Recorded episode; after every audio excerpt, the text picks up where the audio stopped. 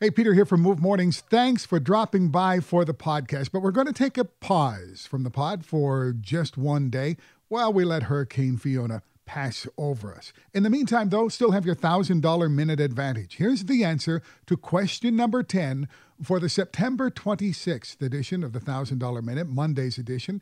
The answer to question number 10 is 2001.